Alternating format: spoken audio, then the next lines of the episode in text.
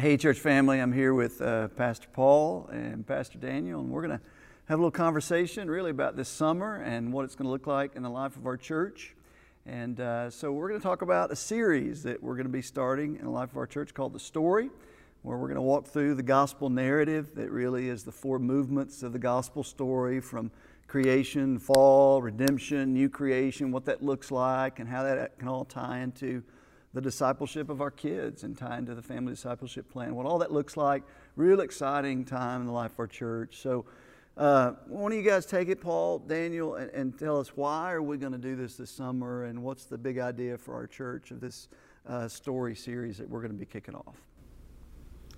Yeah, I think you know the cool thing about what we're going to be doing is uh, we have the opportunity to unify the whole church around a strategic direction when it comes to our teaching and discipleship. So, you know, most weeks uh, on average Sunday, especially for families who've used the family discipleship plan before, you might have multiple children kind of walking through different truths and different ideas. Uh, but for these 10 weeks, we get to all come together aligned around one truth and around around the same ideas, same verse, same passage, and so it just gets us all on the same page. Yeah. And we can't strategically do that every week, all year, every year. But this is an opportunity, especially during the summer when people are heading different ways, traveling, vacation, mission trips, all those kind of things. If us all staying on the same page yeah. and really leveraging the resources that are available to, to help one another pursue Christ and to encourage one another as we help our families follow Jesus. Yeah, that's really good. So I can say as a parent of multiple kids and four still in the home, even the fact that this summer that we're going to have the same big truth, same scripture for all age groups, and that concentrated focus is a real advantage for us. And so, kind of take it from there. As a church, we have um, core practice equipping families. Uh, and so for us, that ties into diligent discipleship of our families and how we want to pursue that together and in community and in our home and the partnership of that. So, uh, Daniel, this series, how's that going to help in this advancement for each family? Of, man, we want to disciple our kids, but we want to be diligent in that and have a plan. And how can this help us take the next step to that? Yeah. I mean, I think the next step piece is it. I mean, so it's getting started. So you guys, you guys work out, right? I know you can't tell, but I, I don't work out. Um, so what happens is I'm like, you know what? I'm going to start working out. And so I work out like one day, and then I'm like, yeah, that's kind of lame. I don't want to do this anymore. And I get busy the next day, and then it doesn't happen. So what's essentially happening in my life is there's no routine. And so it's just these random things that kind of happen, but I don't ever get it built into the routines of my life. We have a great responsibility and a great privilege to disciple the next generation. And we're called to do that with diligence.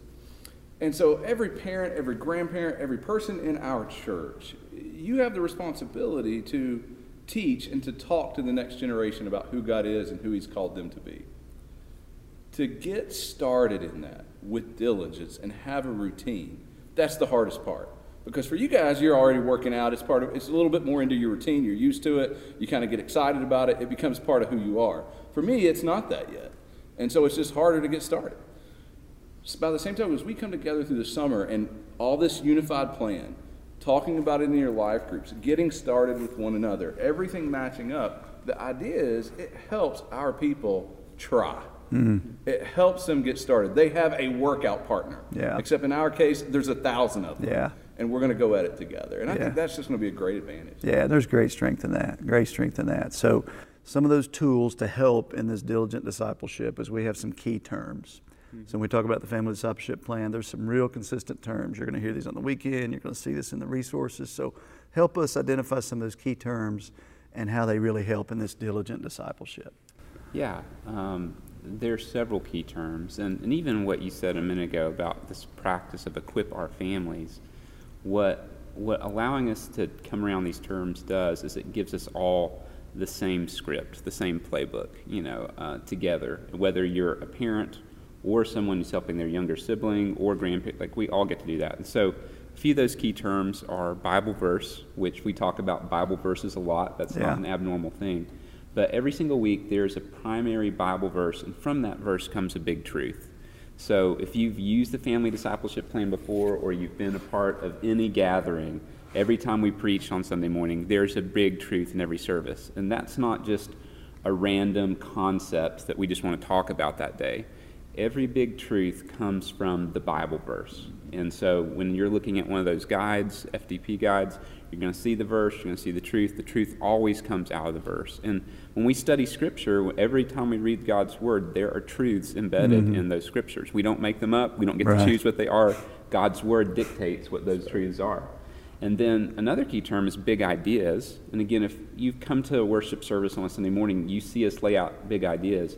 Big ideas unpack the big truth, mm-hmm. they help explain it, they add definition to it. And so they come from the text as well, but they are more helping undergird and flesh out like what is the big truth what does it mean for us what do we do with that yeah there are implications yeah implications yeah. Um, so bible verse big truth big ideas are, are three of the common terms mm-hmm. that you see sunday morning and, and every single week mm-hmm. I don't know, you want to add to that uh, yeah i think the only other one i would just kind of throw out there is to realize how developmentally this works within our homes with our kids.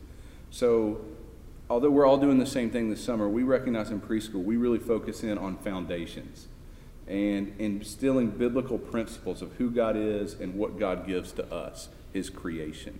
And when we get into elementary, we, we focus on the story and that gospel narrative that we're spending our summer talking. Mm-hmm. When we get into middle school, we focus on identity, who we are in Christ. And when we get into high school, we start thinking about influence and how to launch our young people out into the world as soldiers in the army of the Lord, mm-hmm. if that mm-hmm. makes sense.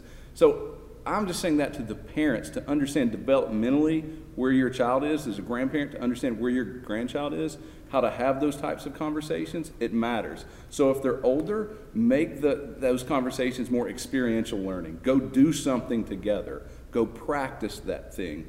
Don't just teach it.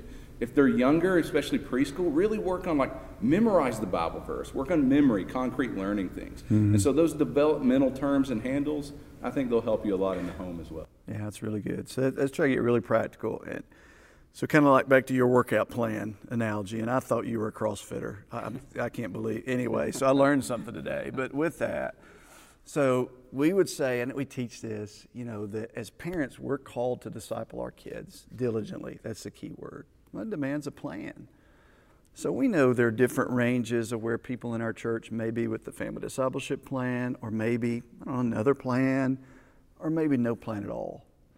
So the idea that you're going to disciple your kids with no plan is just crazy. So, how is this series this summer? Or how, how would we say to someone who maybe is way over here and doesn't, doesn't have a plan, hasn't even started? What do we say to them? Going into this series this summer, great opportunity. Let's get real practical. How can we say, okay, here's an opportunity to get started? Yeah, I, would just say start this week. You, um, start today. Start this week. Think about next week. And we talk about a plan. We really do want to talk about strategy and intentionality for the long term. So, you know, you use the exercise example. Again, it's one thing at the beginning of the year to jump in the gym for a couple weeks and try sure. some things out and get out of it. There's something else sure. to really map out what the next year is and how you're going to eat and when you're going to sleep and how long and when you're going to work out and have a, a diligent strategy. And so start this week, but start this week with the resources that mm-hmm. are available as our church. Mm-hmm. Um, and the family discipleship plan gives you one truth every week, one verse a Bible story. It gives you hooks and illustrations that you can do at home and how to do devotion. Or if you have teenagers, it gives them a devotion kind of workout to allow them to go through. And so just embrace something for this week, but then start thinking more long term mm-hmm. than this week. Mm-hmm. And allow uh, what we're doing this summer, because these conversations are going to spill into life groups, they're going to spill into behind the message and study groups. Join in what yeah. our church is doing together. Yeah. Yeah. You can add to that? Uh, yeah, I think what you're saying is really try to some extent. Yeah. Uh, engage in a plan. And one way you're going to do that within the body of the church this next two months, this summer, is to share. Talk in your life groups about what you're doing. Talk about when it's hard. Talk about when it's a success. But let's do this together as a church. Yeah. And some of you are already doing this very successfully, and you have a plan, and you've been following your plan, and you're having those conversations, and you're talking to your kids about the big truths, and you're helping them kind of break down and rationalize through those big ideas. Yeah. But what a resource you can be to the other parents and the other grandparents in our church as they're trying to do the same thing.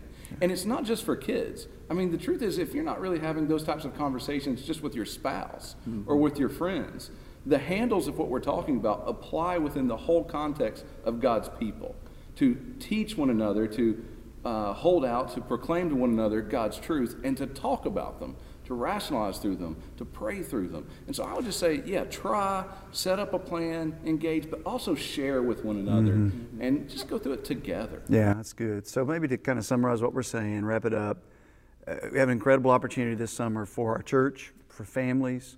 Try. Just take a step wherever you are in that spectrum of diligent discipleship of your kids. And I would just say, as a parent, I've learned that the less than perfect efforts of a parent go a long way. Yeah. We're not talking about perfection. We're not talking about you know checking all the boxes. We're saying that it's less than perfect efforts of a parent, caregiver, just goes such a long, long way in the lives of our kids. So give it a try. It's exciting summer coming up for our church family. Uh, love you, church. Looking forward to this summer together. So, I got any, I got any kids in the room? I got any kids? Any, any little ones? Yeah, kids, wave at me. Wave at me. I want to see you. Look at you. Yeah. All right you guys, you, we sang that song, The Great I Am. Any of you guys like that song? Any of you? A few of you? I see a few little hands. I like it. Some of you are like, I'm not a kid, but I really like that song. You gotta raise my hand. Hey, listen, I, I want to talk to you, especially the kids. I want to make sure you get something because it's really cool, all right? When God reveals himself to Moses, and it's kind of an introduction of God to people in some sense, Moses is like, Who should I tell them is sending me? Who are you? What's your name? God replies, I am. Now, here's what's happening in that moment. Before you try to box me in to a name, to something that was created, that something that you can understand, before you begin to even try to comprehend me that way, you just need to know I am. Now, listen, kids, this is pretty cool. In the New Testament, the Pharisees and some of the religious people had cornered Jesus, and they were questioning his authority. And they were basically saying, you, you act like you know more than our father Abraham. And they're taunting him. And Jesus replies, Before Abraham was, I am. And listen, they knew what that meant. They picked up stones, they gathered around, and they were ready to kill him. Because to be outside of time and space and matter, you are the supreme being. That's an incredible thought. And so when we sing that song, we're not just singing some words that describe the Lord. We are making a declaration of His existence. And that is a powerful, powerful thing. And that's not easy for us because if you're in this room, you are like me, you are selfish and prideful and sinful. And that goes beyond just like, you know, I, am going to talk a little bit about myself. It goes beyond my only child reservations to share, right? It goes beyond not sharing our toys. It goes beyond not patiently pretending to be interested at somebody's rambling story. It's so much more than that.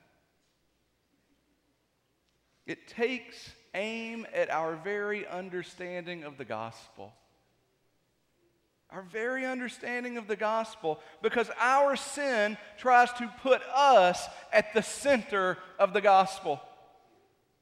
It tries to put us at the center of creation. It tries to make us the subject of it all. And we are not.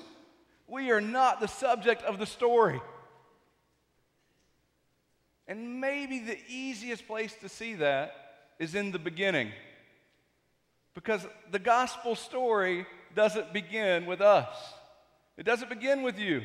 It doesn't begin with mankind. It doesn't begin with the universe. It doesn't begin with things that we can't even comprehend outside of, like time, space, and matter.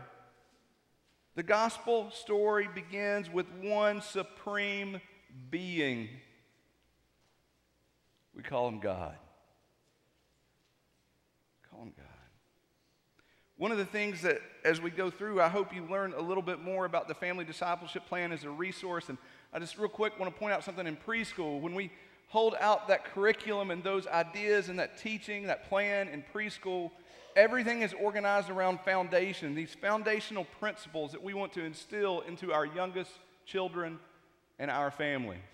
And all of them are organized by these statements God is, God gives. Our morality, the things that we want, none of that begins in and of ourselves. It all begins with God and who He is. And so this morning, Genesis chapter 1, verse 1, we're going to jump right in, okay? And we, we're not going to spend too much time here this morning, but I want to make sure you capture this idea. We'll come back over the next few weeks and we'll continue to talk more about creation. But I really want to emphasize just that first few verses in Genesis chapter 1.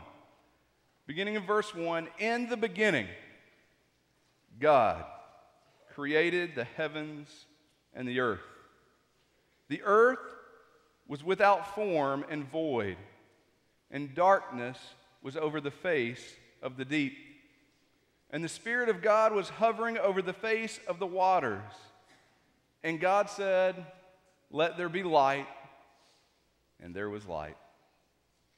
Our big truth this morning God is the author and subject of creation. It is a story about Him. He is the plot, He is the hero. He is the author, He is the publisher, the editor, even the illustrator. It's His story. It's His story. The first big truth communicated in the pages of Scripture in the beginning, God. In the beginning, God. He is the creator. He is before all things. There is nothing before him, and so he gives life to all things. He gives purpose, therefore, to all things. He gives it its meaning. All of it directly back to Him. He sustains it all. It is His creation. And His creation describes him. It, the creation describes the Creator. And I know these are things that you know, but listen, church, just let your heart be captured this morning by the size and the power and the strength of the Creator. Just marvel at how big He is, how far beyond our comprehension He is. He is intelligent. He is intelligent beyond our understanding. His creation testifies to this. Just one cell, one cell, all the information in one cell, and we have no idea really how all that works. He is orderly.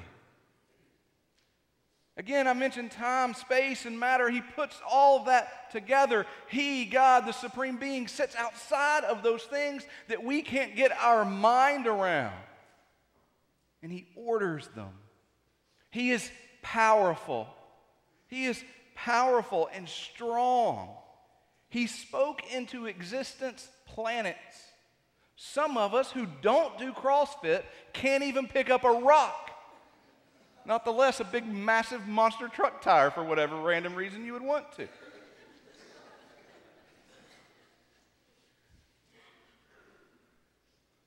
when I can still walk when I'm 70 because my knees still work and you guys are picking up all those tires, come back and see me. We'll talk about it. As long as I don't blow out another calf muscle. because, all right, all right. I'm, I'm focused. I'm focused. He spoke planets into existence. The strength to speak universes into existence. And yet, he is artistic and pleasant. He paints the very flowers, every pigment, every color, intentionally designed and painted and illustrated by the Creator. He is beautiful. He is beautiful. The beauty of the creation that is His. And even in the fall, we see the most beautiful pictures of who God is through His creation. He made my wife and my daughter. He is beautiful. He is good. He gives joy and love. God is supreme. He is preeminent. He is first. And we know nothing like Him. Nothing. We only know other created beings, other created things, peers. And so while we may think we create something, we may build a sandcastle, we may paint a painting, we are dependent in every case on material that has already been spoken into existence. I want to give you a hook this week as you think about some of these things with your family, especially those of you with younger kids. Go stargazing. Now, listen, kids, I told you I was going to help you out. Let your kids stay up past their bedtime, like till it gets really dark. See, kids, I told you, look at this. I already got kids. All right? Pastor Daniel said I could stay up past my bedtime.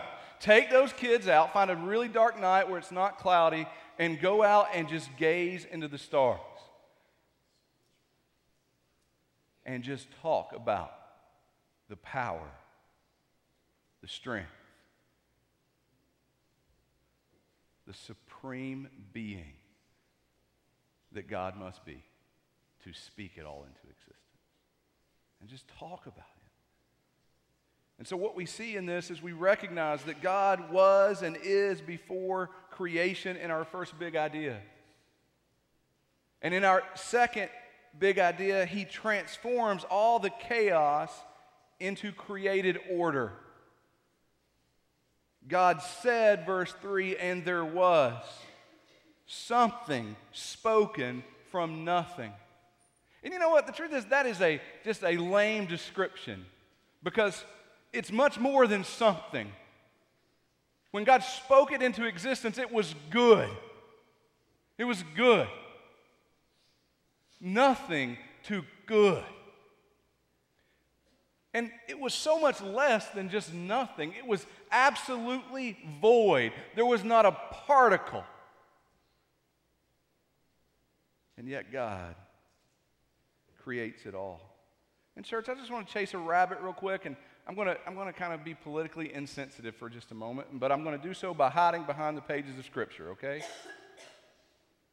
Creation didn't just randomly happen, it, it, it didn't just evolve from something. Creation by design points us to God Himself, not creation. See, to entertain the idea of evolution or a Big Bang, to entertain the idea that there is no God who sits outside of time, space, and matter and speaks all of us and all of creation into existence, to entertain such an idea is stupid. Psalm 14:1 says, "To enter the fool says in his heart, there is no God." Now, the word the psalmist used is fool. It literally means stupid, senseless. The Word of God looks out and says, look, he could say sinful. It could have used that word. It could have said wicked. The Word of God looks out at man and says, it is just stupid and nonsense for you to say there is no God in light of His creation. It doesn't make sense. And even in the things we hold out, there, there are mutations, but there are no mutations that add to our informational coding whatsoever. There are variations, but there's no new kinds. And so, why in all of the intelligence we can try to muster, do we so as a people reach for these theories? Do we reach for these things? And the answer is deep in our sin. We want to strip the purpose and intent from creation that points to the Creator and reveals the very characteristics of God. And we want to turn it back to ourselves, to leave us as supreme. We've been studying in Romans. Romans chapter 1, verse 20 says, For his invisible attributes, namely his eternal power and divine nature, have been clearly perceived. Ever since the creation of the world in the things that have been made. So they are without excuse. God is all powerful. He is present and self revealing. He transforms void and chaos into good order. Our third and final big idea everything was made through him and exist for him. We'll go ahead and ask the team to come on up as we talk through this final big idea. I want you to make sure you catch this because this will be very meaningful in your conversations this week as you talk about creation. A God who is before creation, a God who spoke all things into existence. Everything that was made was made through him, listen, and it exists for him. This is most explicitly communicated in Colossians chapter 1. Verse 16 For by him all things were created, in heaven and on earth, visible and invisible whether thrones or dominions or rulers or authority, all things created through him and for him. He is before all things. And in him, all things hold together. And he is the head of the body, the church. He is the beginning, the firstborn from the dead, that in everything he, Jesus, might be preeminent first, supreme, no equal, no peer, the Creator. The gospel story begins with God, the Creator, not the creation. God gave us time He's given us space. He's given us matter. He's given us form and shape. He's given us life, purpose, and meaning. He has given us His very image. He gives us freedom, choice. And in that freedom and choice, we choose ourselves. We choose ourselves. And from Adam and Eve to you and I, we long to be God's peers. We long to make creation center around us. This is our sin that we would rob the very glory of God, His worth, and we would turn it back to ourselves. This is what we talked about in Romans chapter 1 and chapter 2. And if you're here as a child of God who has been redeemed through saving faith and repentance. Your God, your Redeemer, your Savior is the creator of all things. It all exists for Him. There is no equal. There is no one as powerful. There is no other being who is His rival. Your Father is supreme. And it is all being worked together for good because creation serves the Creator. And one day He will make His creation new. And one day He will conform you into the image of His Son Jesus. worship a God who is worthy. That God is not ourselves. That God is the God who is, who in the beginning is the Creator. And so I want to challenge you this morning as we sing this final song to sing in worship, but to respond in one of three ways. And they really all run together. First, if you're here and you've never trusted in Jesus as your Savior, as the one who paid the penalty for your sin that separated you from God, by taking His life and giving it on a cross, I pray that this morning, through the power of your Holy Spirit, you would cry out to your Creator and you would trust in the work of His Son Jesus as your redemptive work. And I want you to know you cannot place saving faith in Jesus and not repent. Repent means to turn. It simply means, in the case we've been talking about this morning, to take the world that I've tried to center around me and to turn from that and to center my world around Jesus. To realize He is the center of the gospel, He is supreme, He is Lord.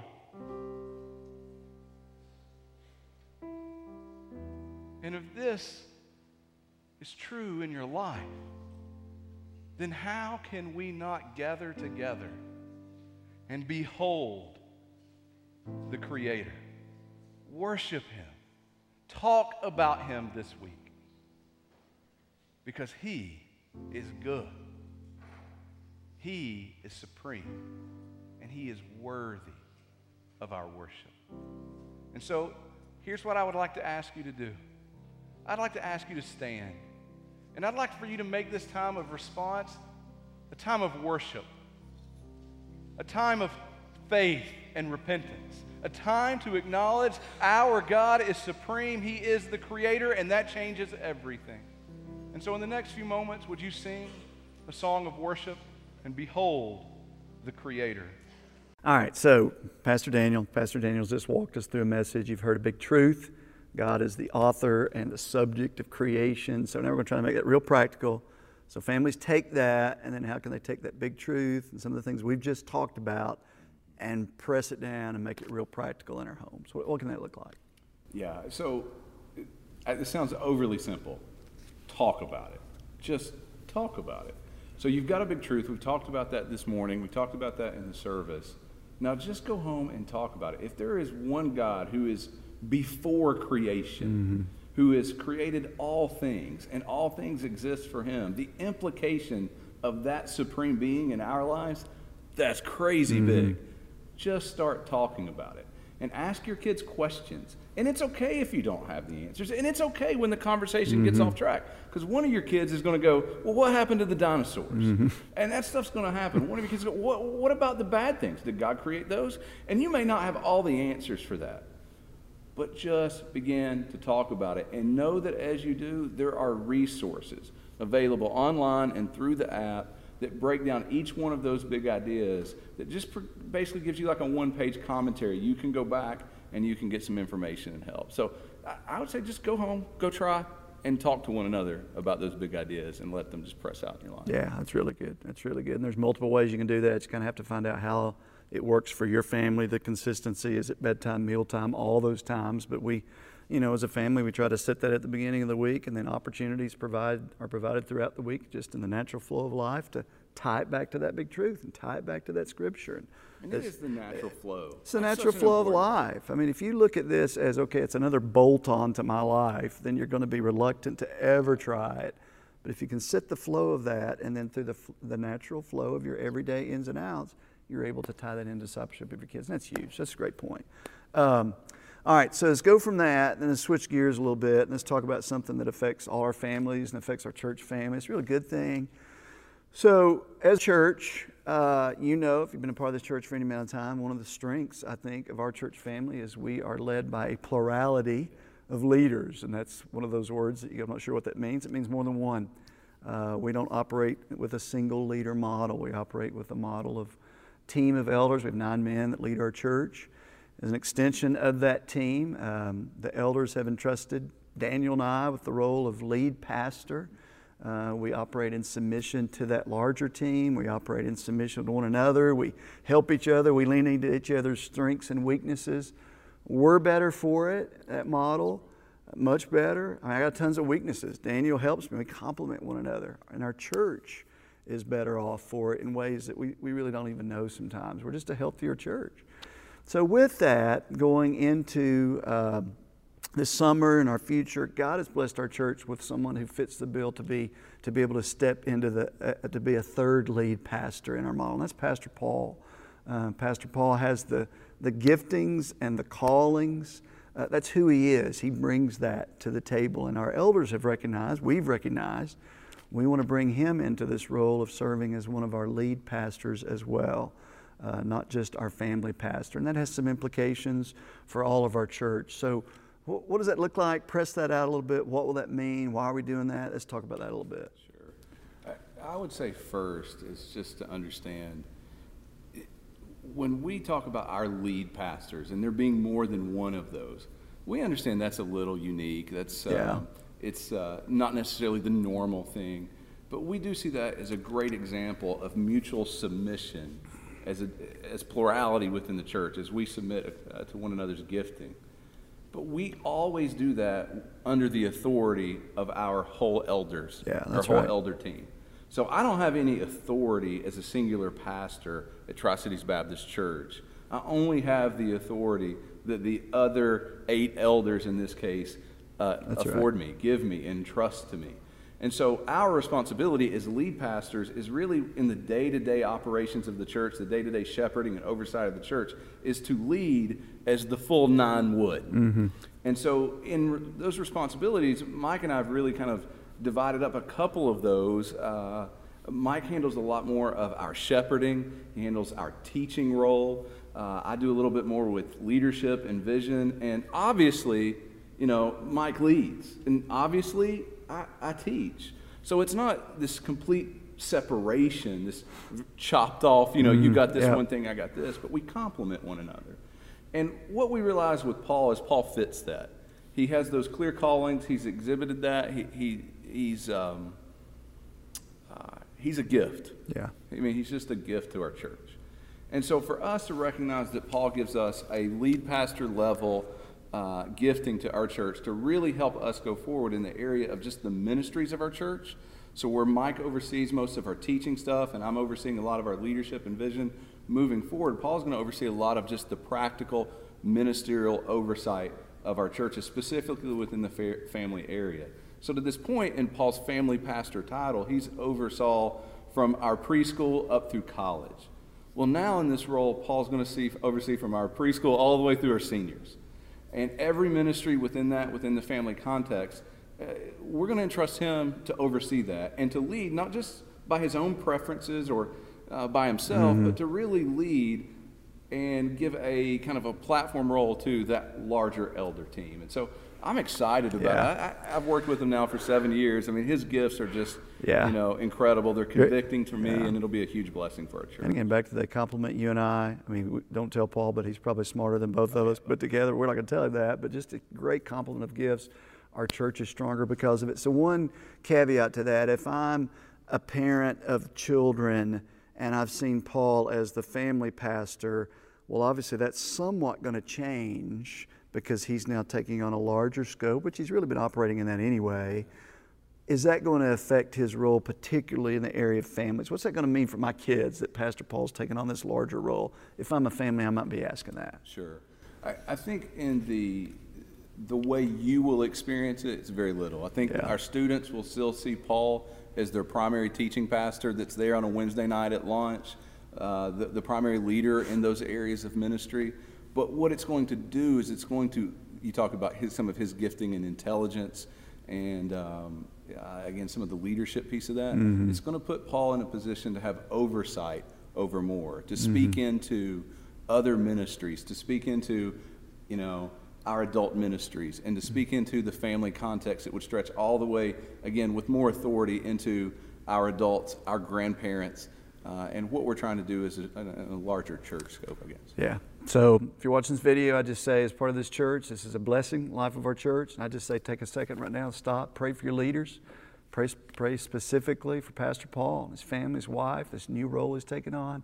And I just thank the Lord for the blessing that he is and your leaders are at this church. And um, love you, church, and we're signing off.